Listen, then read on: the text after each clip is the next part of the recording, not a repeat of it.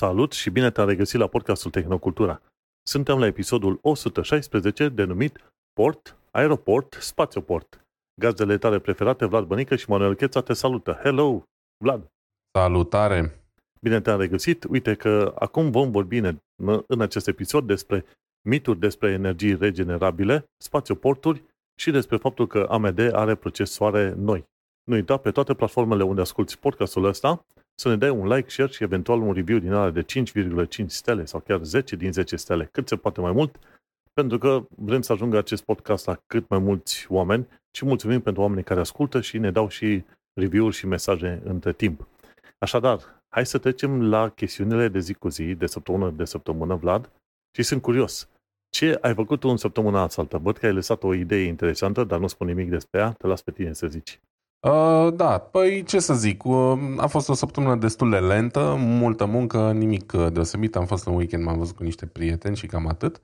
În schimb de ceva vreme încoace, tot cochetez cu ideea de am schimba la un moment dat mașina, adică la un moment dat însemnând în următorul an, an jumate, poate și mai repede, gen as soon as possible.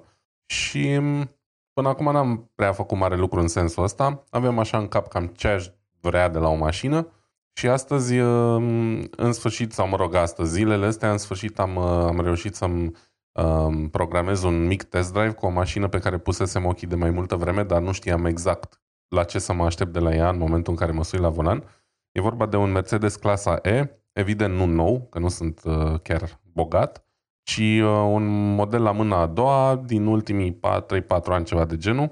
E vorba de un uh, model E300DE. Um, E300DE, de la ce vine 300 ăla? Păi vine de la faptul că are sistemul complet, în jur de 300 de cai putere. Um, D-ul vine de la diesel, da? deci o mașină pe motorină, iar E vine de la electric. Deci este vorba despre un hibrid plug-in uh, cu motor diesel. Uh, o chestie pe care eu o consider foarte underestimated, da? a fost subestimat cumva conceptul ăsta. A fost, um, cred că primii care au făcut chestia asta au fost cei din grupul Peugeot Citroen cu, nu știu, mai mulți ani, 2013 sau ceva de genul.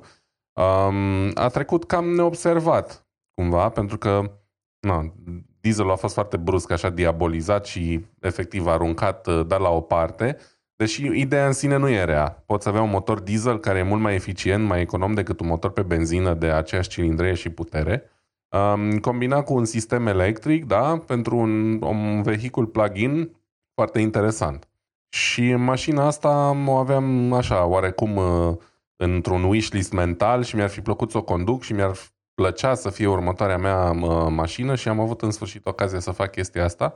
Am condus-o și uh, ce să zic, e foarte interesant. Din punct de vedere tehnologic, um, un sistem din ăsta de infotainment destul de modern, da, poate cel mai bun pe care l-am butonat până acum, de la modul în care arată, la cum funcționează, display-ul central cu foarte multe informații legate de consum atât al motorului pe benzină cât și cel electric, Uh, mai multe moduri de condus, odată niște moduri de condus pentru întregul sistem, da? adică între sport, confort, economic și așa mai departe, și trei um, moduri de lucru ale um, motorului electric. Poți avea, de exemplu, poți lăsa mașina să funcționeze hibrid de capul ei, da? Uh, în care ea știe când e cel mai bine să schimbe între motorul electric și motorul pe combustibil și așa mai departe. Um, poți avea un mod în care uh, salvezi energia din motorul electric la modul plec undeva la drum lung și ajung într-un oraș unde n-am voie să circul pe motorină, să zicem. Da? Și atunci, în modul e-save, um, mașina folosește doar motorul cu combustie internă până în momentul în care îi zici, bă, de acum vreau să merg electric. Și atunci poți comuta, de exemplu, în modul full electric, ceea ce înseamnă că aproximativ 40 și ceva de kilometri poți circula până la 120 de kilometri pe oră, complet electric. Am o cu condiția să nu accelerezi prea tare. Poftim? Am o întrebare legată de motorul ăsta da. electric are un motor mare chiar lângă altul cu combustie internă sau sunt motorașe mici atașate cumva la fiecare roată, ceva de genul ăsta? Nu, nu. Uh, e un motor mare, adică mare, nu știu cât de mare e, n-am, uh, n-am văzut, nu m-am uitat la desene cu, cu schița în sine, dar nu sunt motoare pe fiecare roată. E un motor care cred că e cuplat cumva direct la, la motorul uh, clasic al mașinii, probabil în, înaintea cutiei de viteze. Știi? Există multe sisteme, ca să fiu sincer, nu m-am interesat care e modul constructiv la ăsta. Uh, m-a interesat mai mult că e un diesel hibrid, evident, care se laudă cu cifre de consum foarte bune și așa mai departe. Și fiind un Mercedes, na, e o mașină pe care mi-o doream să o încerc, știi? O aveam așa pe shortlist, să zic, pentru că îmi și place cum arată E-clasul ăsta mai nou, să zic, 2018-2019. Și am zis, hai să, să facem o încercare. Bă, și într-adevăr, mașina foarte faină, uh, merge foarte bine, se simte că e mai deluxe decât Seatul meu Ateca, um, dar am fost oarecum dezamăgit de, de câteva aspecte și am, am renunțat uh, deja la idee, mi-am, mi-am șters-o de pe listă. Um, una din cele mai importante chestii peste de care știam, dar acum că am văzut-o în, în realitate mi-am dat seama cât de, cât de nașpa e, de fapt, cât de aiurea e, e faptul că mașina asta e construită pe o platformă de mașină convențională, da? cu motor convențional, la care au adăugat un motor electric pentru varianta asta hibrid. Și pentru că trebuiau să pună și bateriile undeva și nu prea au găsit unde, sau pentru că a fost cel mai ieftin să o facă așa, fără prea mare efort, au decis să trântească bateria fix în mijlocul portbagajului. Și în felul ăsta, față de un portbagaj complet neted, cum ai la o mașină normală, da, sau la un hibrid care e gândit ca hibrid din start, ai în mijlocul portbagajului o treaptă, care îți răpește și vreo 140 de litri de spațiu uh-huh. și care face destul de complicată încărcarea unor chestii mai, mai voluminoase, să zic așa. Știam de chestia asta, știam că portbagajul e ceva mai mic, dar nu găseam nicăieri să scrie, bă, exact câți litri înseamnă. Peste tot, toată lumea dă datele Uh, la varianta asta ca la varianta normală. Deci ignoră faptul că există o baterie care îți, uh, îți ia de acolo mult spațiu. Și am reușit după multe, multe căutări să găsesc un articol pe un blog scris de un amator, whatever, și tipul a zis exact volumul. A măsurat și e mai puțin de 400 de litri, ceea ce pentru cine nu se pricepe la mașini e puțin. Adică Seatul meu actual are un portbagaj de 480 de litri și eu îmi doream ceva mai mult de atât. Iar ăsta are mai puțin. Și asta pentru mine e un deal breaker, cum se zice. Știi? Adică am, am exclus mașina de pe listă. Nu mai, Altfel, mergi la, nu mai mergi la, ce știu, la munte, la camping, la călătorii cu mașina aia, gata. Da, eu merg cu ea în România mult, da, și atunci am bagaje, când mă întorc din România mă întorc iarăși cu alte bagaje și așa mai departe. Și pentru mine e important un portbagaj mare, știi? Și ce să zic, pentru o mașină atât de mare și care teoretic ar trebui să fie o, o mașină practică, cum e o Mercedes clasa E, asta e o problemă, o problemă destul de mare. Îmi pare rău pentru că mi-a plăcut foarte mișto, mi-a plăcut cum accelerează mașina în modul hibrid, în momentul în care ai încărcare în baterie și pleci de pe loc, te bagă în scaun, deci chiar are o accelerație impresionantă. Apoi mi-a plăcut foarte mult senzația de a merge cu mașina prin localități complet silențios, pe modul electric, știi? auzi doar așa un ușor zumzăit de la motorul electric uh, în momentul în care te pui în mișcare. Mi-a plăcut toată tehnologia de monitorizare, deși sunt convins că poate fi, nu știu, îți poate distrage atenția un pic cam mult de la drum, dar probabil că o faci la început până te obișnuiești cu mașina și după aia nu-ți mai pasă atât de mult. Știi? Um, per total o mașină foarte mișto, dar treaba aia cu bateria e un mare, un mare minus. Și mi-am dat seama de chestia asta inclusiv după prețuri, pentru că mașina costă mai ieftin, costă mai puțin decât echivalentele pe diesel normale, știi? Fiindcă lumea se ferește de ele tocmai din cauza asta. Adică m-am dus la o mașină la mâna a doua, m-am uitat ca să fie clar, nu la una nouă. Și îți dai seama, oamenii le-au cumpărat poate pentru flote, poate, poate pentru firme, se întorc în showroom-uri și la mâna a doua cine o să le cumpere? Niște privați de cele mai multe ori, știi? Dar privații se vor feri de ele pentru că de regulă ca privat ai nevoie și de un portbagaj ok. Când e o mașină de flotă, nu știu, ești uh, vânzător ambulant și probabil mai mult de două mape cu mostre, nu ai nevoie să bagi în portbagaj și atunci e în regulă, știi? Um, a, ce a mai fost supărător a fost că din toate cele trei mașini plug-in hybrid, modelul ăsta pe care le aveau la showroom-ul respectiv, niciuna nu era încărcată când m-am dus. Și mi s-a părut extrem de deranjant pentru că le-am zis, bă, dar fix ăsta e scopul, adică de asta am venit să conduc hibridul, da? Vreau să văd cum merge bateria, cum schimbă de la un, un mod la altul, cum... A, ne pare rău că se pare că avem o problemă cu stațiile de încărcare. Zic, păi dacă și voi aveți o problemă cu stațiile de încărcare, nu, faci, nu faceți deloc reclamă bună uh, idei de plug-in whatever, indiferent că vorbim de hibrid sau full electric, știi? Adică am mai vorbit și aici de cum, de cât de mult se plânge lumea care are electrice în general de infrastructura foarte proastă de încărcare.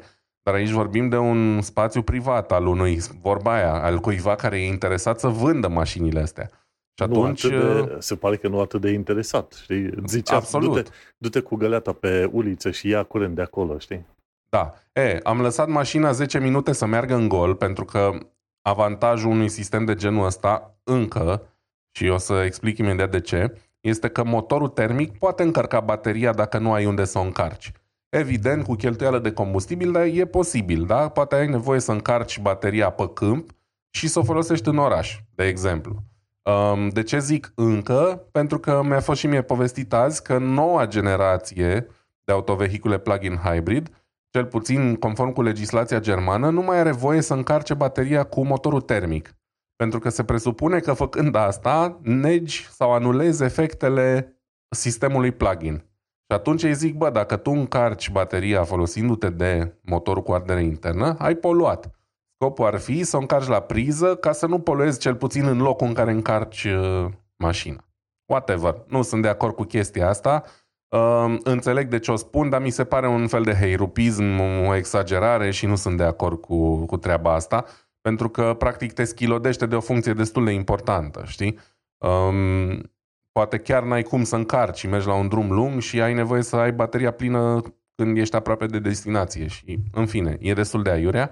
Um, dar am reușit să o încarc puțin cât să testez așa câțiva kilometri sistemul ăla, sistemul ăla electric. Deci, per total, o mașină care mi-a plăcut foarte mult și care, dacă n-ar fi avut problema cu porbagajul, probabil că aș fi cumpărat-o fără să stau prea mult pe gânduri.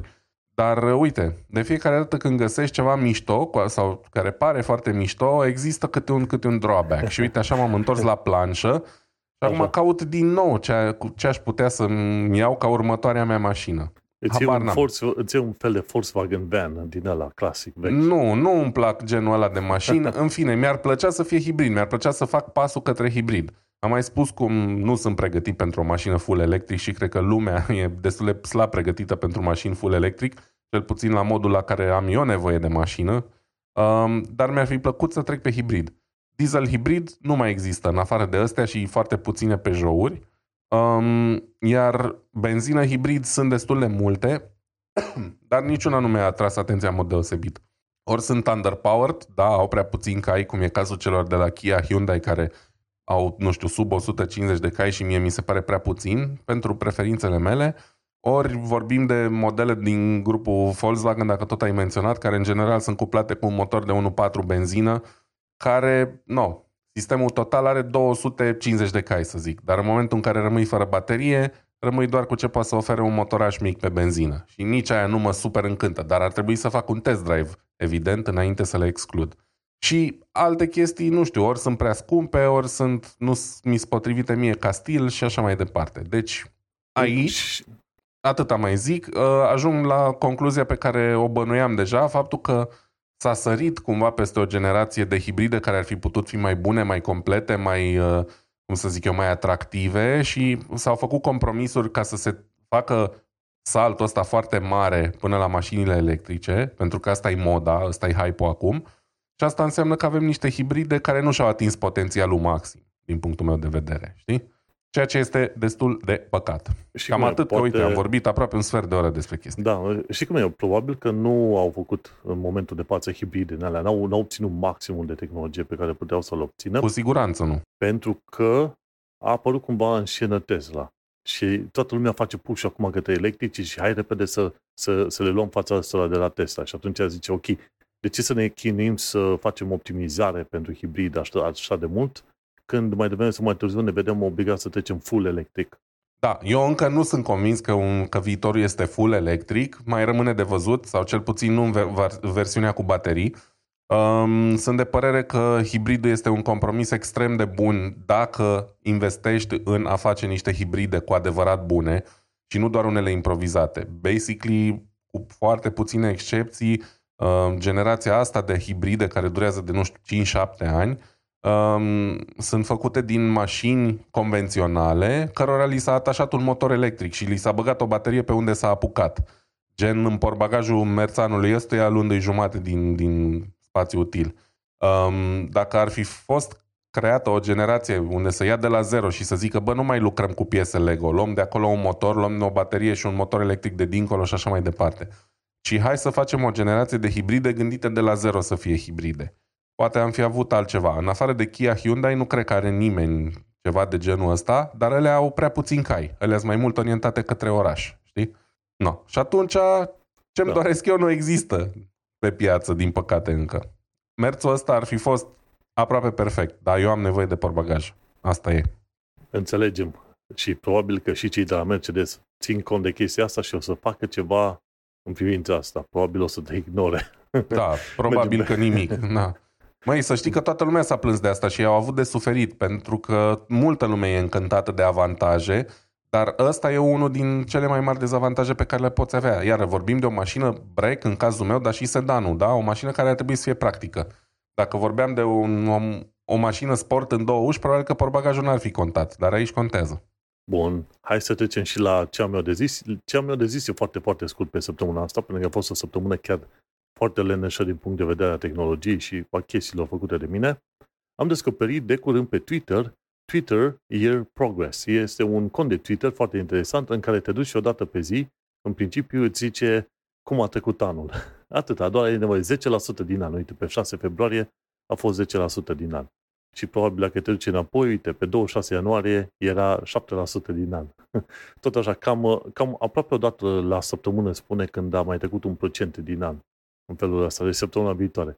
Deci, o chestie total inutilă, înțelegi? Dar uh, e distractivă, știi? Te gândești la ceea ce face internetul sau ceea ce uh-huh. poți face frumos pe internet, chestiuni care, care ce dac sau poate ai o idee simplă și zici, ok, în fiecare zi voi arăta o culoare diferită, random, pe, pe site-ul meu sau ce vrei tu din asta, știi? Câteodată oamenii au nevoie să li se aducă aminte, mă, că internetul când au început oamenii să se joace pe el, a avut tot felul de chestii faine, inclusiv gifurile alea amărâte și enervante sau chiar cu melodiile alea de fundal ce erau înainte. Bă, e chestiunile de început de internet, știi? Și câteodată chiar simt nevoia că să mai aduc aminte, mă, oameni buni, dincolo de social media care e super interactiv, hiperactiv, ce vrei tu pe acolo, mă, ai totuși lumea aia de web normală în care te poți duce să vezi o idee faină, cum e asta? Year in progress, ce vrei? 1% odată la câteva zile spune când a mai, când a mai trecut 1% din anul curent.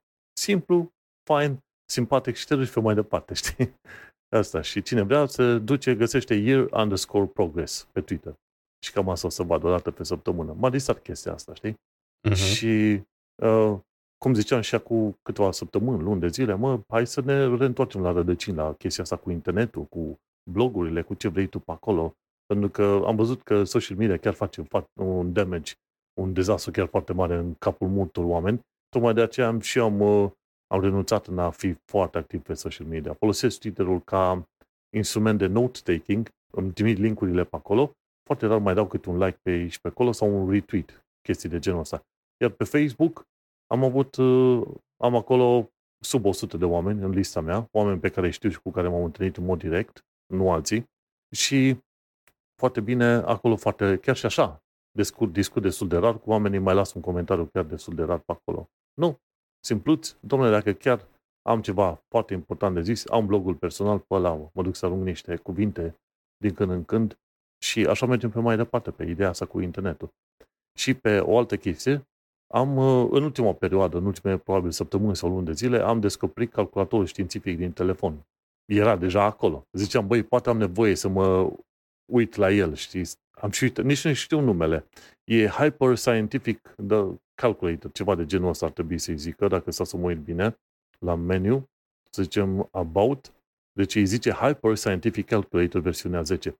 Ceea ce îmi place e că, fiind calculator științific, are tot felul de funcționalități din alea ciudățele, inclusiv calcul de matrici. Poți să înmulțești matrici între ele. Nu știu ce avea nevoie ca o utilizator obișnuit să face asta, dar pentru unii e nevoie. Și tot ce nu am putea să, în... Nu putea să existe asta când eram în liceu. Ce bine era. Nu știu dacă se vede aici, dacă ți arăt la cameră, nu, nu prinde ăla, nu, nu focusează bine nu camera. Prea. În fine, n-are rost. Ideea este că L-am folosit în special să calculez, de exemplu, dacă în 90 aveai 100 de dolari și inflația a crescut în principiu cu 4% pe ultimii 30 de ani de zile, să calculezi câți ar fi acei 100 de dolari cu creșterea de inflație, știi? Adică, ok, Hai să zicem că ar, ar fi fost investiți. Și e o formulă destul de simplă, e 100 ori, pui în paranteză 1 plus 0,04, dacă e 4% creștere pe an, și paranteza aia la puterea 30, știi, numărul de ani. Și în felul ăsta calculezi, ok, dacă ai fi avut o creștere a fondurilor tale de 4% pe an, cât ar fi după 30 de ani de zile, știi? Și mă tot butonez pe acolo. Sau, de exemplu, dacă știu că ceva a costat 900, 900 de lei acum 30 de ani de zile și știu că inflația a fost de vreo 7-8% în medie de-a lungul ăsta la 30, o să-mi dau seama cam cât ar fi costat chestia aia acum, în momentul de față, știi? Și mă joc cu calculatorul ăsta științific, știi? Sunt meciuri relativ inutile de, de făcut funcții astea simple, dar mă interesează că există așa ceva de genul ăsta, știi? de zic, mă, e bine să ai un calculator științific pentru că poate te duci și la bancă. Și la bancă la un moment dat zice, uite, ai atâta, să zicem, uh, X% la sută dobândă de plătit și în principiu când uh, ți se spune 5 sau 10% dobândă pe lună sau ceva pe an, nu se pare mare lucru, știi? Dacă când bagi chestia asta în formule de calculator și începi să calculezi, îți dai seama că te costă enorm de mult. Un singur procent diferență la, la ipotecă poate să însemne sute de lei sau euro sau dolari pe lună la, la ipotecă și atunci te poate, te poate lovi chiar puternic, știi? Și cam atâta. N-am făcut nimic mare lucru important în săptămâna asta altă. Dar hai să trecem atunci la știri, ca să zic, sau poate vrei să mă întreb ceva. Nu, doar atâta vreau să zic. E februarie și așa nu se întâmplă mai nimic, iarba încă nu crește. Ce să mai și facem? Trebuie să ne mai și relaxăm, vorba aia. Exact, exact. Pentru că uneori lucruri nu se întâmplă și dacă nu se întâmplă lucruri, doar nu o să ne audă lumea vorbind despre iarba verde de acasă, știi? Hai să începem Bun. cu prima mea știre atunci. Și de la Register, de la Register, Corea de Sud consideră cripto drept titluri de valoare și am pus în paranteză acțiuni. Bine, titluri de valoare pot să fie mult mai multe fonduri, acțiuni, uh, titluri de stat și tot felul de posibile în alea. Gen uh, securities, în limba engleză e un uh, termen numit securities, știi? Și e foarte interesant că și Corea de Sud a intrat în meciul ăsta în care se consideră cripto, tot ce înseamnă cripto, uh, securities. Ceva în genul acțiunilor, știi? În sensul că se pot aprecia în timp și le poți vinde la un preț mai mare, știi? O chestie interesantă e că UK are deja reguli în privința asta, cred că le are de anul trecut. Nu știu dacă mai povestit noi pe, te- pe tema asta. Și UK, UK, într-un mod interesant, are reguli pentru două situații. Una, când primești uh, cripto sau când minerești cripto, minerești cripto, ok? Și a doua, când cumperi cripto și după aia le vinzi după un timp, știi? Și pentru ambele situații se, plătește, se plătesc impozite la ANAF-ul din UK, de exemplu, înțelegi? Nu scapi. Și sunt diferențe, pentru că dacă tu ai creat propriul tău cripto, plătești o taxă ceva mai mică decât atunci când uh, te pui și vinzi cripto. Pentru că, în principiu, atunci când vinzi cripto, dacă vinzi pe plus, asta se consideră că e capital gains, ai avut câștiguri față de capitalul inițial obținut, să zicem că ai avut ceva bitcoin care valoreau 100 de lei și ai vândut cu 200 de lei și atunci tu trebuie să plătești impozit pe diferența aia de la 100 la 200. Iar în UK au chestia asta și specifică foarte clar calcule și ce trebuie să faci pe acolo. Chestie interesantă, dar fiindcă UK deja consideră cripto titlul de valoare pe care te impozitează, poți să și zici, ok, am avut un cripto în loc 100, acum a ajuns la 10 lei, uh, vreau să cer un tax rebate, adică o scădere de taxă, pentru că mi-au scăzut uh, valorile alea. Deci, în principiu, poți să faci și chestia aia în revers, dacă ai nevoie. Și Corea de Sud, că intră în jocul ăsta și mulți alții vor intra pe, pe mai departe. Știi ce se zicea despre cripto? Că nu vor veni băncile, nu va veni statul, nu va veni nimic. Ei. Exact asta vreau eu să zic acum. Nu, nu că asta se zicea, asta era unul din main selling points, da? Era una din principalele chestii pe care încercau să ni le vândă când uh, se vorbea despre cripto. Că e descentralizat, că statul nu are control, că nu știu ce. Era imposibil, era clar că va fi imposibil și se întâmplă fix ce se bănuia sau na, ce credeau scepticii. Și știi de ce? Pentru că utopiile astea sunt, sunt faine pe hârtie, dar foarte greu de implementat în mod practic. De ce? Pentru că undeva cineva trebuie să plătească pe, pentru infrastructura aia care menține tot sistemul în picioare, înțelegi? Și deocamdată nu există ONG-uri, nu există persoane fizice care chiar ele însele vor să plătească pentru întreaga infrastructură, da? discutăm de ceva genul Coinbase, în care se, plă- se vând și se plătesc tot felul de chestii de tranzacții în asta de uh, cripto.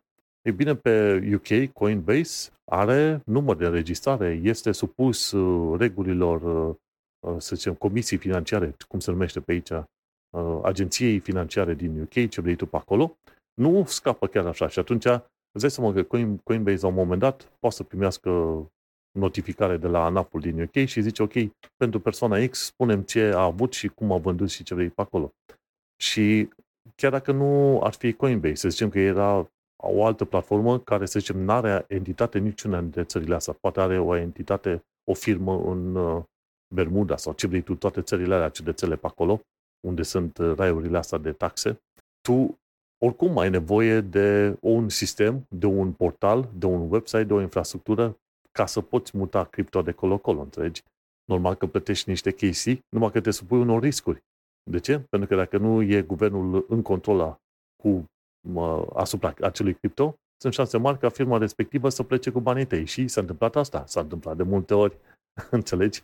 Și atunci, oricum o dai, oricum o dai, până la urmă și oamenii obișnuiți au, au zis, băi, vrem mai multă protecție de la guvern, ne place ideea de cripto, dar vrem mai multă protecție.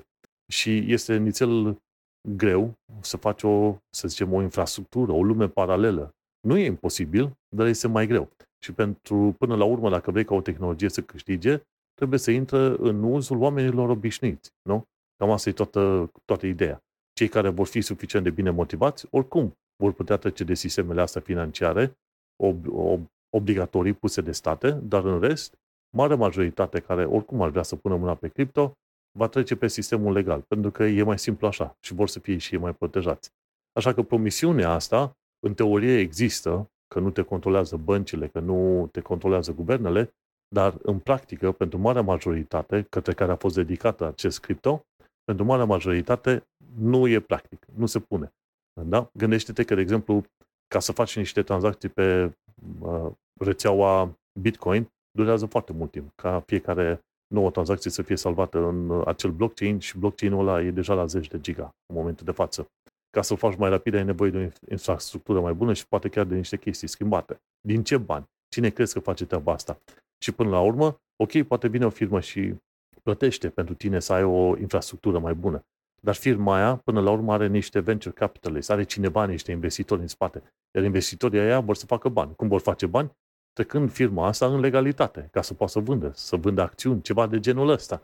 Deci, oricum o dai, oricum o dai, atunci când este vorba de bani, totul se bute în jurul bani. De, degeaba e cripto sau nu, când este vorba de bani, mai devreme sau mai târziu, trebuie să urmezi regulile generale ale banilor. Dar uh, aia m-a adisat, uite, uh, Corea de Sud se aliniază cumva UK-ului și cel mai probabil toată Uniunea Europeană se va alinia, să zicem, nu știu acum dacă în Uniunea Europeană se consideră cripto gen uh, acțiuni sau ceva de genul ăsta pentru care trebuie să plătești, dar mai devreme sau mai târziu sigur va fi așa, știi? Da, nu mă pricep. Ce pot să zic? Oare cum e firesc să se întâmple ce se întâmplă? Pe de altă parte, iarăși, anulează multe dintre efectele promise ale, ale blockchain-ului, dar e clar că dacă blockchain-ul ar, uh, va avea cu adevărat uh, succes vreodată, va trebui să fie reglementat sub o formă sau alta.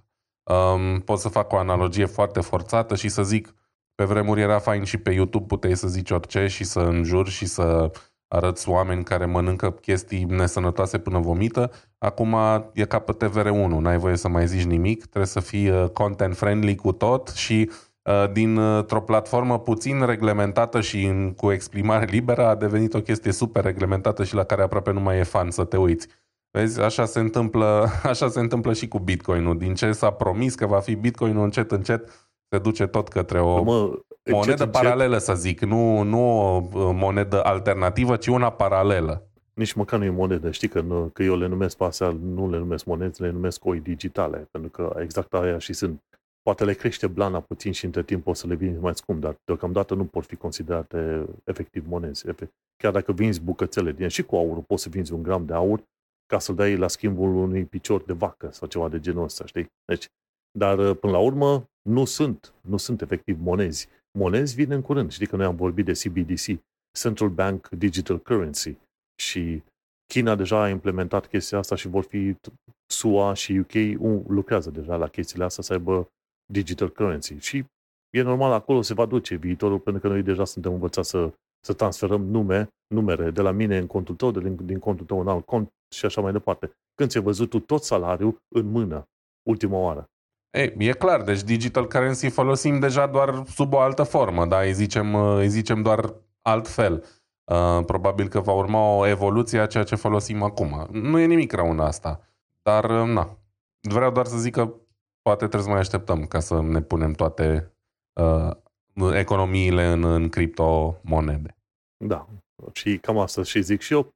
Deci toți oamenii care credeau că o să scape, nu o să scape pentru că sunt interese financiare la mijloc. Toate firmele cu care vei lucra ca să cumperi, să vinzi cripto, au un interes clar să intre în legalitate ca să poată să câștige bani, să profite cum trebuie. Pentru că dacă nu, până la una alta, nu te pui cu un guvern, este cam greu să te pui cu un orice fel de guvern, oriunde ar fi, pentru că, bine, guvernul blochează site-ul respectiv și la revedere, unde, unde mai cumperi și vinzi tu cripto, să zicem. Știi?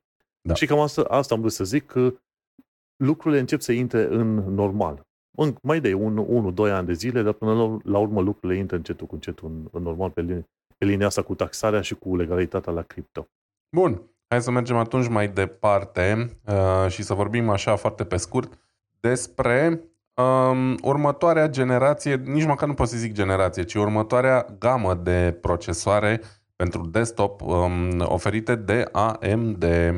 Um, generația 7000 a fost lansată când? În toamnă, ceva de genul, um, dar e vorba de o generație de procesoare um, să zicem așa, normale. Ei bine, uite, acum, în luna aprilie, um, de fapt, va începe la, pe 28 um, februarie, um, dar se va termina undeva pe 6 aprilie. Vor fi lansate treptat uh, procesoarele astea.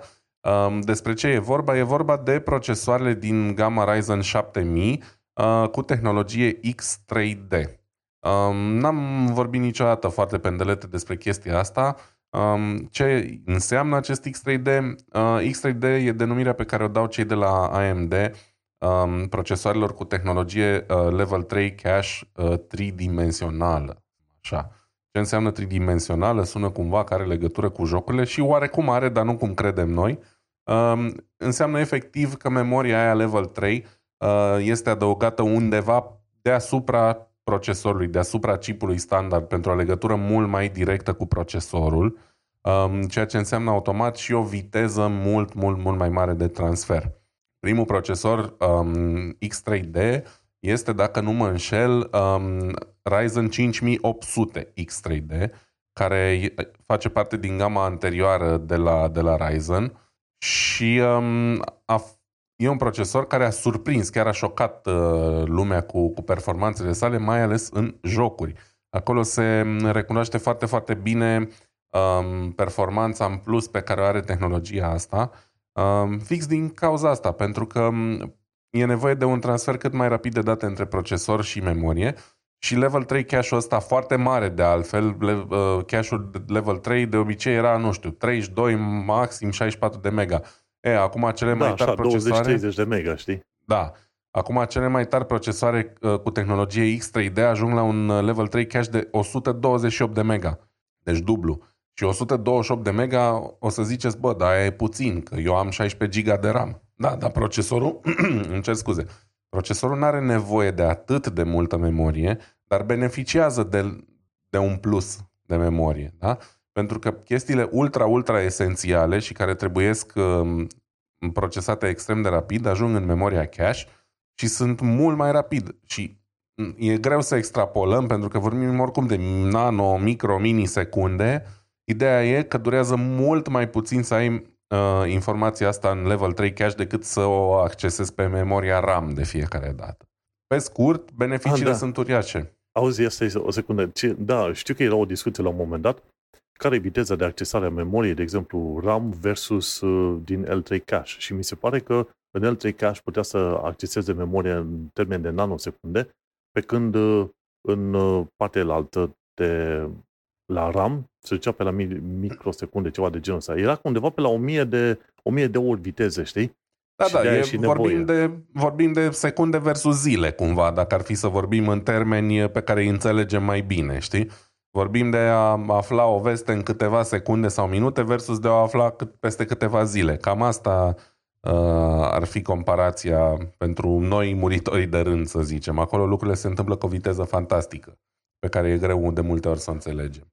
Um, ideea e că, uite, procesorul ăsta din 5800 uh, X3D, care, după cum am zis, are cât un an sau doi, în continuare bate cel puțin în jocuri, pierd vocea se pare, um, bate cel puțin în jocuri procesoarele astea din gama uh, 7000, da? alea standard, știi?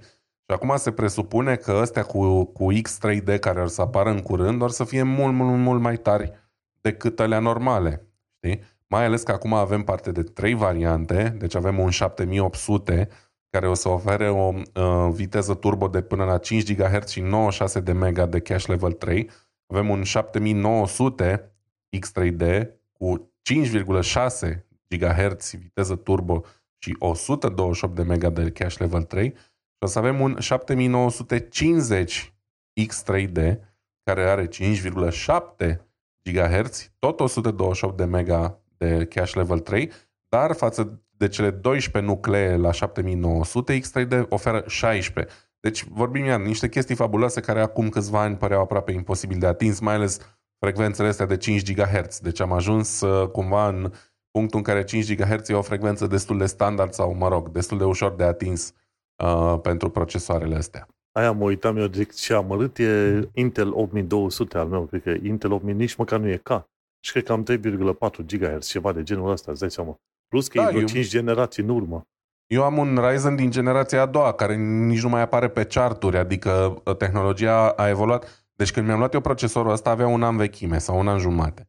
Și am zis, bă, nu o să mai evolueze mult prea mult uh, chestiile astea. E, acum am ajuns la, la punctul în care tele, uh, procesorul meu nu mai ajunge pe niciun chart din ăla de performanță, pentru că toate procesoarele ulterioare, inclusiv unele care teoretic sunt într-o gamă mai entry level, îl bat fără probleme, la fundul gol, înțelegi? Deci la asta s-a ajuns în cât 4-5 ani. E absolut incredibil. E foarte mișto, de-aia câteodată mă gândesc, bă, poate ar trebui să fac un upgrade, dar în momentan îl folosesc atât de puțin încât chiar nu se justifică. Oricum, pentru cine e pasionat de gaming și pentru cine are de gând să își facă un computer de gaming în curând și încă nu și-a cumpărat componentele, mai așteptați o țărică până la sfârșit de februarie să vedem cum se comportă procesele astea, că s-ar putea să fie um, revoluționare. Bineînțeles și prețul e revoluționar. De exemplu, Ryzen 7 5800 X3D, care în continuare este un procesor extrem de bun pentru gaming, costă 323 de dolari, iar echivalentul lui din generația 7000, de 7800 X3D, va costa cu 120 de dolari mai mult la 450. Următoarele 600, respectiv 700 de dolari. Deci multuț, multuț, um, dar eu cred că va merita. Abia aștept, chiar, chiar abia aștept să văd ce, ce pot procesoarele astea. Cam atât. Probabil, cea mai, probabil mă interesează mai mult lansarea asta decât, fapt, decât uh, procesoarele standard din seria 7000. Mm-hmm. Chiar vreau să te întreb, cam pe când te gândești că o să-ți schimbi tu calculatorul? Măi, n-am niciun plan. Îmi doream să fac un upgrade culmea, fix la 5800 X3D, despre care am vorbit acum, pentru că e cam cel mai tare procesor de gaming pe care l-aș mai putea pune pe platforma actuală. Eu am un, o placă de bază uh, AM4, generația 5000 e ultima care folosește socketul ăsta, ăsta din generația 7000 folosesc uh, AM5 și mă gândeam fix la un 5800 X3D. Uh, RAM am 16 GB, sunt mulțumit cu asta, restul hardware-ului eu, sunt ok, știi?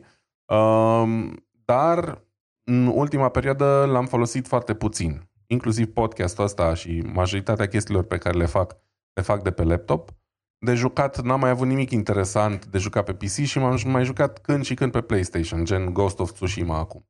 Deci până nu o să existe un motiv bun, întemeiat să fac upgrade-ul ăsta, probabil că nu o să-l fac prea curând. Știi? Momentan sunt mulțumit, chiar sunt mulțumit, deși, iarăși, deși performanțele au crescut foarte mult, cum să zic eu, majoritatea lucrurilor astea se văd dacă faci, nu știu, frame, uh, frame rate peaking, să zic așa, dacă te interesează fiecare cadru pe secundă în plus, sau dacă te uiți în benchmark-uri sintetice. Pentru A, ce da. fac eu, e foarte ok în continuare. Mai treabă. Pentru utilizatorii obișnuiți, nu cred că te bați pe 1-2 cadre nu. diferență. Îți dai Clar seama. nu. Și eu mă gândeam să-l schimb, dar nu anul ăsta, nu la anul, probabil prin 2025, ceva de genul ăsta, pentru că placă video, RAM, am tot ce vrei tu, dacă nu pică ceva din el, deocamdată este ok, știi? Și chiar dacă la un moment dat procesorul ăsta devine cam încet pentru viitoarele jocuri, compensează placa video, să zicem așa, știi? Și în cel mai rău caz, ce pot face? Pot da jos revoluția, revoluția, domne, rezoluția. Să nu mai joace, să nu mai ruleze la, să nu mai genereze cadre la 2K nativ, ci să fie la 1920 pe 1080 Full HD. Exact. Și gata. Deci pot să mă duc liniștit și cred că o să mă duc cu asta până când simt eu că nu mai, nu mai poate să ducă. Măi, Manu, eu am fost atât de sărac încât îmi cumpăram o placă video care de fapt era entry level doar pentru că era mult mai bine decât să folosesc aia on board și mă jucam Counter-Strike la 25 de frame-uri pe secundă și mi se părea excelent. Acum, faptul că majoritatea jocurilor merg în 2K la peste 60 de frame-uri, pentru mine oricum e din viitor, înțelegi? Deci uh, benchmark-ul meu e când o fiu vreun joc pe care mi-l doresc foarte mult să-l joc și nu mai duce la peste 30 de frame-uri pe secundă, atunci o să iau în considerare că poate trebuie să fac un upgrade. Până atunci, I'm fine with it. Iar pentru procesare audio-video, whatever, ce mai fac eu, niște YouTube uh, din când în când și podcastul ăsta, MacBook-ul ăsta încă e, e foarte ok, deci nu am nevoie de, de upgrade momentan. Bun, hai să merg și eu pe mai departe la știrea asta mea. De la BBC, ci că UK are spațioport. Nu știu dacă știi, de curând în UK, în zona Cornwall, în partea de sud-vest, e un, când te uiți pe harta UK, e un fel de picioruș, așa, mai la dreapta. Mai la, mai la Am, da, știu, știu pe unde ar fi. Sunt așa deci un pic anglofil, știu cum arată undeva zona. în stânga jos, aproape de colțul cel mai apropiat de uh, Oceanul Atlantic, în Oceanul uh-huh. Atlantic. În fine. Și acolo este un spațiu port, dar nu este unul clasic, în care e o rachetă și de acolo se lansează vertical racheta, cum se întâmplă în um, ce e Space Canaveral, ceva de genul ăsta, în zona Florida, în SUA. Nu. Cape ce Canaveral. se întâmplă, Cape Canaveral, așa e dreptate. Ce se întâmplă aici, ai un avion de la Virgin Atlantic, sau ceva de genul ăsta se numește firma, sub care atașezi o rachetă. Zbor cu avionul ăla până la cât 10, 15, 20 de km altitudine și de acolo lansezi racheta în spațiu. Și aici, îți dai seama, este o idee interesantă. Au încercat prima oară să lanseze o asemenea rachetă cu vreo cât 7-8 sateliți mici și medii, ca să zicem așa. Și racheta aia a fost lansată cu succes, dar când se ajungă la al doilea stadiu să intre deja în uh, spațiu cosmic, a explodat. Nu au explicat de ce s-a întâmplat, dar zice, băi, au fost probleme tehnice, lansarea a fost bună, dar undeva când, a, când să ajungă în spațiu deja s-au, s-au întâmplat problemele. Și este interesant așa de avut o discuție despre spațioporturi. Știi că te-ai fi așteptat să fie un asemenea spațioport, un spaceport, numai cu rachete lansate vertical. Dar uite-te că pentru sateliți mai mici, pentru cerințe ceva mai micuțe, nu ai nevoie neapărat de o rachetă uriașă lansată vertical, ci îi dai drumul direct de pe avion. Au făcut treaba asta în sistemul ăsta din uh, California, mi se pare, tot așa, cu același tip de avion. Iau, uh, cred că avionul i-au dat un nume neoficial numit Space Girl, fata din spațiu sau ceva de genul ăsta. Și cu avionul din uh, California și au avut lansări cu succes. Mi se pare două sau trei asemenea lansări de rachete de, de sub avion. Și UK-ul, în zona Scoției, vor să mai deschide vreo două spațioporturi, dar din astea clasice, în gen, ok, rachetă, vertical, o lansezi în spațiu unde vrei tu. Tehnic vorbind, poți să lansezi rachete cam de oriunde vrea tu să lansezi, atâta timp cât vremea ține cu tine. Pentru că diferențele nu sunt chiar atât de mari dintr-o parte în alta. Bineînțeles, contează. De exemplu, dacă lansezi de la ecuator, consum mai puțin combustibil decât dacă lansezi din uh, zona polului nord, de exemplu. Deci, calculele astea sunt făcute de, de ingineri.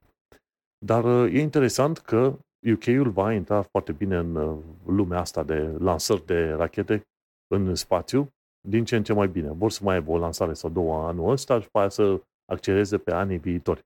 Chestie interesantă este că dacă le iese bine și o să le iasă bine aici în UK, îți dai seama și alte țări din Uniunea Europeană poate vor vrea să lanseze și ele la rândul lor. Poate chiar și România, nu știu niciodată. Înțelegi că deocamdată European Space Agency ESA lansează, nu din Europa, ci lansează, mi se pare, din uh, French Guinea franceză. Asta înseamnă din America de Sud, din ce înțeleg eu, din America de Sud este un teritoriu sub controlul francezilor și acolo este o, un spațioport lansat, de unde lansează European Space Agency. Și e costisitor, e scump, e ce vrei tu pe acolo. Dacă n-ai sateliți foarte mari, foarte greu de lansat, de ce nu te-ai putea duce la spațioportul din UK? Știi că în România, la un moment dat, chiar din Brașov, era un grup de studenți, vreau să lanseze un asemenea satelit. Cred că îl, îl numiseră Elysium, ceva de genul ăsta, știi? Și căutau bani să facă un satelit, un nanosatelit ăla, care oricum ar fi costat undeva pe la 100 de mii de euro. Și reușiseră să strângă o parte din bani, să construiască și o parte din satelit. Nu știu dacă am mai reușit să lanseze la un moment dat. Dar, uite, vezi, decât să lansezi prin ESA, care trebuie să ajungă în zona Americii de Sud, de ce nu mai putea să ajungi la un asemenea spațioport să lansezi de, pe, de sub avion, cum ar veni, în felul ăsta? Atunci ar fi mai ușor și pentru România să lanseze. Pentru că în momentul de față, nu știu dacă România are vreun satelit propriu, chiar și un nanosatelit, cu numele său acolo. Deci, unul pe 10 pe 10 cm, și ceva de genul ăsta, știi? Ar fi o, o lovitură de imagine să reușești să folosești un spațioport din UK să lansezi un, un nanosatelit din ăla.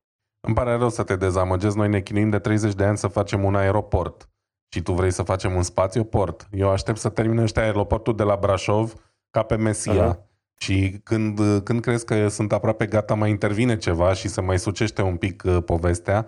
Și, uh, na, ce să zic, mi-ar plăcea să fiu așa de optimist ca tine, dar nu sunt. Când o să avem primul aeroport uh, făcut uh, după moartea lui Ceașcă funcțional în România, poate atunci o să încep să mă gândesc la un spațioport. Până atunci, mai um, primul, știi cum zic, baby steps, baby steps care durează câte 15 ani, mai așteptăm un pic. Hei, știi cum este, am precizat opțiuni, ca să zicem așa, dacă vrea cineva la un moment dat să lanseze sateliți din ăștia micuți. Pentru că, în principiu, cine, cum ar fi firme prin România, ar avea bani, poate milioane sau ceva, care să-i folosească pentru, nu știu, transmisii radio, TV, CV de genul ăsta, știi?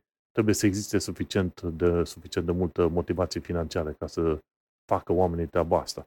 De ce nu? Absolut. Uite că există. Probabil că din România o, o mână de oameni mai deștepți așa se uită cu jind într-un fel la ceea ce se întâmplă în UK. Și am înțeles că UK-ul nu o să fie singurul care își implementează propriile spațioporturi. E posibil ca și alte țări din Europa să facă aceeași chestie. Dar uh, încetul cu încetul se democratizează mediul ăsta. Și e posibil, dar doar zic că e posibil ca, ce știu, poate în 30-40 de ani de zile de acum încolo, să vedem începutul mineritului uh, în uh, centura de asteroizi. Nouă ni se pare fantastică și faină treaba la asta, dar să nu uităm că centura de asteroizi e după Marte. E între Marte și Jupiter. Deci dacă și până la Marte este foarte greu să ajungi, gândește-te și de acolo pe mai departe. Și până să ajungi la mineritul acolo, uh, o să fie multă poveste, știi? Dar uh, știi cum e. Dacă tot uh, am văzut și noi că reîncepe misiunea asta Artemis de la NASA, vor să, retrimi, să trimite din nou oameni pe lună, poate, poate mai vedem și alte chestii mai fantasmagorice, ca să zicem așa. Nu știu, oamenii pot, pot să spere, știi? Eu sper, alții speră, știi? Tot așa. Da, e drăguț. Speranța moare ultima vorba aia. Suntem uh, datori să visăm, nicio problemă. Poate nepoții noștri or să, uh, or să știe mai multe despre uh, mineritul în centuri. Um, oricum, până atunci ne întoarcem la mineritul de pe pământ.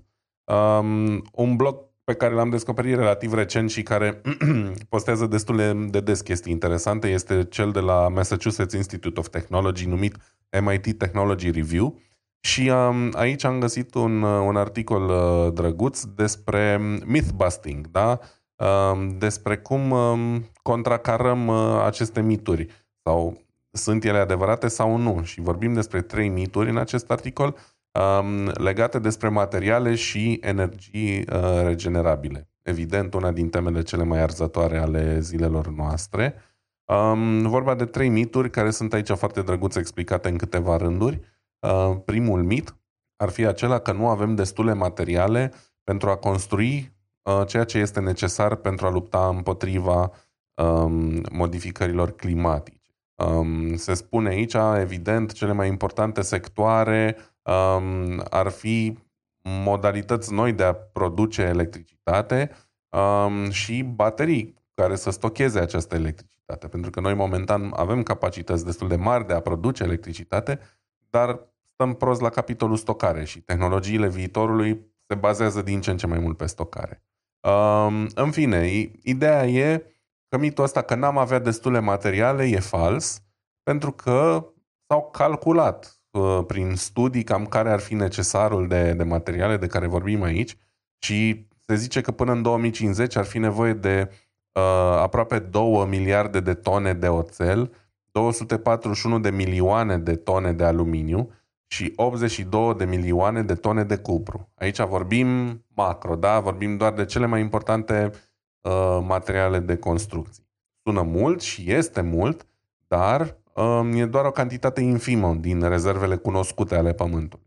Um, ceea ce este în schimb problematic este că trebuie crescută um, producția foarte mult, da? Se zice aici uh, mai mult de 20%. Deci materiale există, doar că momentan nu producem atât de mult. Cam despre asta ar fi vorba când vorbim de aceste materiale de construcții.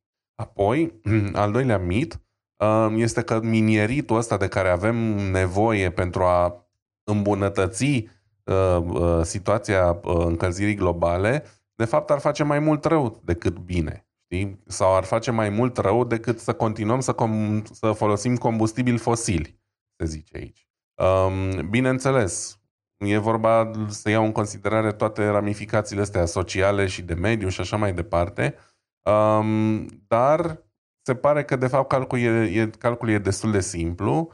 Um, prin a nu arde combustibili fosili, se va evita uh, o bună parte din încălzirea globală, inclusiv pentru că mineritul cumva poate fi făcut și cu energii alternative, să zicem. Da? Adică, ok, acum și mineritul se bazează probabil mult pe combustibil fosil, dar pe măsură ce lucrurile astea se dezvoltă, se poate trece din ce în ce mai mult pe energii da, da. Regenerabile. Știi cum e? Oricum nu se poate, și cum zic ăștia, nu poți să faci scrob până nu spargi niște ore. Și până la urmă, în perioada asta de tranziție, va fi clar de înțeles că va trebui să folosești și, și combustibil fosil și va fi și o perioadă în care eventual da. poate chiar trebuie să ai un surplus de consum de energie și de materiale de orice fel ca să treci pe noua, pe noua platformă. Nu există ceva, ok, as, până astăzi am fost în uh, platforma A și de mâine efectiv în platforma B. Ai uh-huh. nevoie de o perioadă de tranziție, deci efectiv uh, e, e imposibil să ceri așa ceva și gata, de mâine suntem toți 100% regenerabili. Bineînțeles și, mm, cum să zic eu, Asta e un fel de lobby făcut de cei care sunt în, în business-ul cu, cu combustibil. E normal să-și încerce și ei uh, norocul să vorbească despre chestiile astea. Dar uite, mineritul e o chestie care, deși foarte energofag, se pretează bine la energii regenerabile, pentru că multe din uh, etapele minieritului au loc cu ajutorul unor utilaje care pot fi foarte ușor electrificate, dacă nu sunt deja multe dintre ele electrificate, și curentul ăla electric poate veni la rândul lui din, din surse regenerabile, știi? Și atunci poți, uh, poți clar să îmbunătățești situația emisiilor făcând chestia asta. De exemplu, camioanele alea uriașe de mină, da? Ele acum, majoritatea funcționează pe combustibil fosil, dar am impresia că deja au început să, să creeze și camioane electrice, pentru că se pretează la așa ceva. Deși sunt masive și foarte grele, ele nu trebuie să parcurgă distanțe uriașe. Da? De obicei vorbim de distanțe de câteva sute de metri sau 2-3 km de la gura minei până unde depozitează ele materialele și așa mai departe. Și atunci poți crea un sisteme de încărcare pentru ele uh, la fața locului și așa mai departe, super ok, tot în regulă. Uh, excavatoare, uh, macarale și așa mai departe. Deja multe dintre ele sunt electrice sau pot fi electrificate. În general, e mult mai ok să ai echipament electrificat care nu trebuie deplasat de colo-colo, știi? Care stă într-un loc sau se mișcă pe supra pe distanțe relativ scurte. E mult mai simplu, infrastructura de încărcare o construiești local și ai mai puține bătăi de cap. În fine, ideea e că se poate, dacă se vrea, există, există soluții și um, ar mai fi un singur mit aici, faptul că, culmea, acum e reversul medaliei, faptul că energiile regenerabile și cu conținut de carbon redus sunt uh, curate, da, cu ghilimele, și ireproșabile. Evident, cine spune asta vorbește prostii. Nu sunt nici ele nici perfecte, nici curate, nici ireproșabile. Din potrivă, încercăm să le facem mai bune, uh, sunt mai bune decât metodele tradiționale, cel puțin pe termen lung. Um, evident, avem nevoie uh, de metale rare și de tot felul de uh, mine și minierit pentru a le obține, dar, um, per total, trebuie să facem pașii ăștia. Cam asta e concluzia articolului. Chiar dacă nimic nu e perfect momentan, ideea e că trebuie făcut pașii în direcția greșită pentru a garanta, sau mă rog, dacă se mai poate garanta, pentru a încerca să stopăm uh, ceea ce se întâmplă acum. Da? Deci, um, e important să știm, practic, de ce îmi place mie atât de mult articolul ăsta, e pentru că punem balanță fix chestiile pe care le auzi foarte des la televizor, da? Sau la televizor, oriunde, în surse de informare. Tin să auzi o parte a cuiva și tendința natural umană e să crezi dacă tu ai încredere că omul ăla spune lucru potrivit. Da? Când de fapt adevărul e că de fiecare dată ar trebui să cercetăm un pic mai, mai mult și să ne interesăm, bă, chiar are dreptate? Alții ce zic? Zic ca el sau zic invers decât el? Și să Când ne gândim era- un pic. Are și sens? cum Da. Era asta social media, TikTok, Facebook, ce vrei tu, în care ți se aruncă, ți se servesc rep- repede chestii. Exact. Zim și mie cine și pe unde face cercetare, măcar dacă ai ști pe ce surse să verifici. Măi, cine e interesat cu adevărat? Nu trebuie să faci cercetare dacă ești, cum să zic, nici măcar amator, ci îți parvine o informație, ai văzut-o și zici, eu te bă, ce tare. Nu trebuie să faci cercetare dacă nu-ți pasă cu adevărat. Dar dacă ești cu adevărat interesat sau pasionat de un subiect, dacă, nu știu, vrei să activezi la un moment dat într-o direcție, să faci ceva în sensul ăla, e bine să-ți verifici sursele, da? Adică dacă tu zici, bă, eu nu vreau să-mi iau mașină hibrid, că a zis unul că și așa bateriile poluează, sau mașină electrică, că și așa bateriile poluează. Fă-ți un pic cercetarea, bă, chiar o fi așa? Dacă doar zici, a, bateriile poluează, mă, nu mă interesează, eu și așa n-am mașină. E perfect. You can leave it at that, da?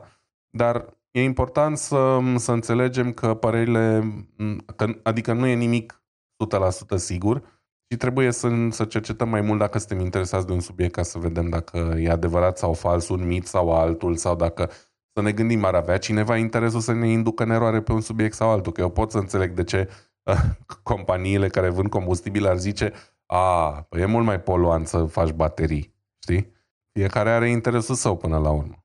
Cam despre asta e Tocmai de vorba. aceea cercetarea poate să înceapă și de la MIT Technology Report. Îl urmăresc și eu de mult timp site-ul și e, e chiar mișto. Să, se pot înscrie oamenii că mi se pare că îți oferă chiar și un newsletter, ceva de genul ăsta. Da, da, da. Bun, hai să mergem la știri pe scurt. Uite că am terminat de vorbit pe știrile noastre obișnuite. Ai văzut vreodată cum arată un website lansat de pe un floppy disk pe un calculator, pe un Intel 80286? Trebuie să recunosc că nu. Ei, dacă te duci pe Floppy Museum, e Museum of Obsolete Media, la știri pe scurt, o să nimerești pe un site, zice Museum of Obsolete Media și spunem despre Floppy Disk Collection. Și îți explică, ok, timeline-ul de floppy disk-uri, cum au apărut și ce vrei tu pe acolo. Ei, și dacă te duci sus pe, pe bara aia mai gri așa, zice, this site is running a 286 on a 286 PC. Și dacă dai click pe aia, îți explică care este tehnologia din spatele site-ului respectiv, floppy.museum și spune că, ok, acest uh, website este rulat de pe un floppy disk de 1,44 MB din ala bootable de 3,5 inch, alea clasice pe care le știm noi. Cu MS-DOS 622, șa- versiunea 6.22 e bootloader MS-DOS, după aia are Norton DOS pe el, după aia are HTTP Serve care să-i permite să se dească pagina pe internet și mai are niște drivere pe acolo, bineînțeles, și plus site-ul în HTML. Și HTML-ul pentru un site din ăsta nu ți ocupă foarte mult, că gândește-te, dacă ai numai text și linkuri și poate doar o imagine mică și vreo 6-7 pagini diferite, efectiv, dacă stai să te uiți, tot ar putea cu- ocupa câțiva kilo, înțelegi? Câțiva zeci de kilo, totuși, nu chiar câțiva kilo. Deci, în câțiva zeci de kilo poți să ai un text foarte fain, vezi că nu are CSS, nu are JavaScript, nu are nimic, știi? Și ăsta rulează de pe un calculator 80286, știi? Intel de 12 MHz. Gândește-te ce înseamnă să ai un website cu tehnologie atât de veche pe acolo, care rulează în zilele noastre. Trebuie să recunosc că mă bine dispun proiectele astea absolut inutile, Aha. uh, pe care le fac niște pasionați din, nu știu, lipsă de orice altceva. Omul e în Oslo, Norvegia, acolo e și mult timp noapte, ai mult timp liber de stat în casă, probabil, și atunci ați vin tot felul de idei. Dar chiar mi se pare mișto, e simpatic, e complet inutil și este foarte simpatic și bravo lui. Mă, are, are mai multe aspecte. Unul dintre ele e faptul că îți arată că în zilele noastre nu ai nevoie de tehnologii super mega complexe ca să ai un website, una la mână. A doua, ce spune este că un website nu trebuie să fie mare, dificil, greu, ce vrei tu. Uite, ăsta nu are CSS. Eu alinea la stânga. Ce-mi pasă? Am textul potrivit acolo și lasă-mă în pace. Că e numai bine. Are informație? Are. Și a treia Exact. are și aspect, uh, are și aspect, cum îi zice, să zicem, istoric, pentru că îți dă, ce știu eu, îți spune, uite, în anii 80 era MCD cassette și după aia un, undeva prin anii 90 și la început a apărut floppy, floppy discuri de 2 inch și undeva mai încolo a apărut Yo Mega Zip, știi, în 2004, noile tipuri de cartușe din asta, să zicem, casete magnetice, știi? Și se termină până în 2006, deci chestiile astea, pardon, până în 2011, când au apărut mic, micro floppy disks de 3,5. Ah, pardon, în 2011 uh, Sony a încheiat producția de micro floppy disks. Deci dacă a încheiat, înseamnă că undeva până în 2010 încă făcea chestii din alea, știi? Deci, micro floppy-uri. Deci are și aspect istoric chiar foarte fain. Bun, mergem pe următoarea știre scurtă de la Tom Scott. Este monoșină sau monorail cu pedale în Noua Zeelandă numit Schweeb, ceva de genul ăsta. Și că Google a plătit cam un milion de dolari pentru proiectul respectiv. Și este un fel de parc de distracție cu un monorail în care te urci și ești doar singur și dai din pedale.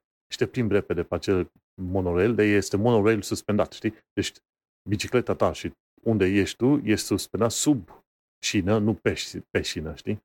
Și e foarte interesantă chestia pe, pe chestii de, distru- de, de distracție, ca să zicem așa. Treaba e că, în mod sigur, nu ai cum să faci așa ceva practic în orașe. Gândește-te ce ar însemna să creezi asemenea șine și cu intersecții și ce vrei tu pe acolo. Deci e total nepractic, dar pentru parcul de distracție, uite că există. Dar adevărul e că l-am pus aici la surse scurte pentru că nu știam că există așa ceva, un monorail pentru pedalat. Și cel mai interesant din video ăsta este faptul că Google a investit un milion de dolari în porcăria aia, atât de mare încredere a avut în proiect și a fost un eșec. Dar, mă, uite, nu, nu un eșec total. A apărut aici la Tehnocultura, da? Deci, nu e chiar un eșec total. Bun. Următoarea știre, de la, eu am pus Amazon Astronomy, dar e de fapt Amazing Astronomy, linkul ăla, deci nu știu de ce am pus Amazon. e Pluto într-o poză. Deci dacă te uiți la poza asta, puteam să zic poza săptămânii. E pe Twitter, când dai click pe poza respectivă, îți arată Pluto în detalii foarte, foarte mari și e ca și cum ai fotografia luna sau ceva, deci vezi munți, ce vrei tu pe acolo. Știi că cumva trăim cu impresia că Pluto ar fi o chestie micuță pe acolo. E mică de la distanța noastră. Dar Pluto în sine, mi se pare că e cât o treime din lună, ceva de genul ăsta, știi? Și totuși, cu toate astea, este suficient de mare încât să aibă forma aia sferică, înțelegi? De-aia se tot certau între ei astronomii dacă să numească Pluto planetă sau nu. Știi, planetă, planetoid. Și deocamdată au scos Pluto din uh, seria de planete și au pus în seria de planetoid, știi? Ceva de genul ăla. Oricum, faină imaginea. Deci când te uiți acolo, băi, când se duc oamenii, chiar dacă asta pare un planetoid, când se duc oamenii acolo în persoană, își dau seama că Pluto e într-adevăr enorm comparativ cu un om, știi? Faină poza. Și ultima chestie, de la Hardware Unbox am aflat că Intel Core i5 13400 este inițial cam scump. Și au făcut ei niște comparații pe acolo și au zis că mai bine te duci cu varianta mai veche de Intel i5 12400. Că diferența de preț nu justifică diferența mică de performanță. Și bineînțeles, sunt multe detalii pe care le dau, le, le dau ăștia de la Hardware Unboxed, dar vezi, câteodată zici, hai să fiu pe cea mai nouă generație pentru că mai câștig un 5% performanță. Dar pentru acel 5% ajungi să plătești cât 10% mai mulți bani. Merită? Probabil că nu, înțelegi? Iar Intel sunt foarte obișnuiți să, să-ți ofere ceva, să zicem, performanță nouă cu țărăita, dar pentru care să plătești până, până ți-e ochii din cap. Și e bine că există canale gen Hardware Unboxed care să scoată în iveală toate, la iveală toate treburile astea. Bun. Bun, uite, mersi fain. Uite, am ajuns la final de episod. Niște shameless plugs, dacă ai. Mă miram că a trecut o oră și și mi se pare că am uh, zis că cumva o să fie mai scurt episodul ăsta și tot n-a fost, dar e în regulă. Um, shameless plugs uh, digital analog pe YouTube. Viniluri românești, vechi și noi. De multe ori obscure și necunoscute. Cool. În cazul meu, mă găsești pe monelcheța.com, unde am podcastul Un Român în Londra, unde vorbesc și aberesc pe tot felul de chestiuni legate de viața în UK și, bineînțeles, dau și foarte multe informații practice. Să nu uităm că atunci când află o informație nouă care ar putea ajuta pe oameni în orice fel de chestii, de la imigrație până la aplicații, dau, dau informații acolo în secțiunea aia practică. Am ajuns acum, până acum, la peste 240 de episoade în podcastul respectiv. Bun. Mersi fain. Uite, am ajuns la final de episod. Îți mulțumim că ne-ai ascultat. Ne auzim pe data viitoare. Succes! Baftă! Numai bine, ceau!